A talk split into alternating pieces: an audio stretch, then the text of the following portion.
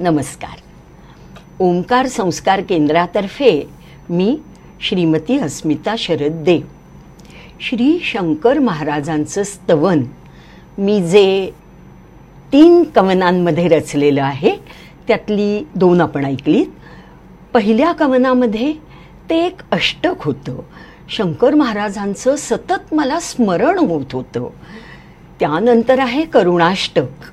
भेटीची प्रचंड ओढ लागलेली होती. शंकर महाराज मला भेटा आता, हे करुणाष्टक होतं. आणि त्याच्या पुढचं आता ऐकवते श्री शंकर महाराजांची पालखी. ऐका तर श्री शंकर महाराज पालखी. दर महिन्याच्या शुद्ध अष्टमीला विचार करते पुण्याला जाऊ, सद्गुरू श्री शंकर महाराजांच्या पालखी सोहळ्यात सहभागी हो.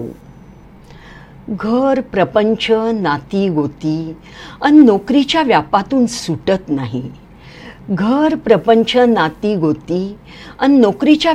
सुटत नाही.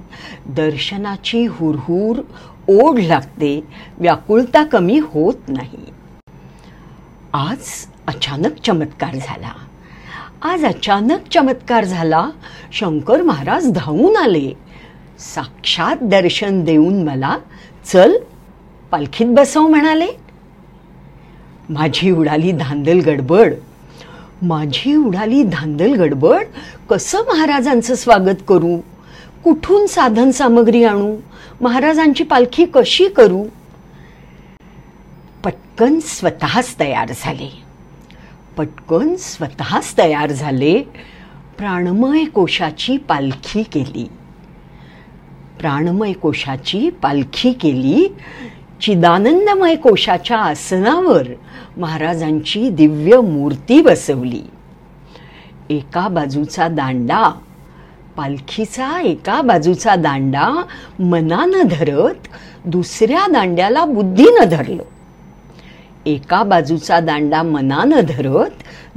दांड्याला बुद्धीनं धरलं. हृदय आणि मेंदू, ह्या दोघांनी महाराजांना सावरून धरलं. मी पुलकित रोमांचित झाले. आता मन बुद्धीचा समतोल नाही ढळणार. शंकर महाराज घेतील काळजी. आयुष्यभर मला तेच सावरणार. श्री शंकर महाराज चरणारविंदार्पणमस्तु. शुभम भवतु. श्रीरस्तु.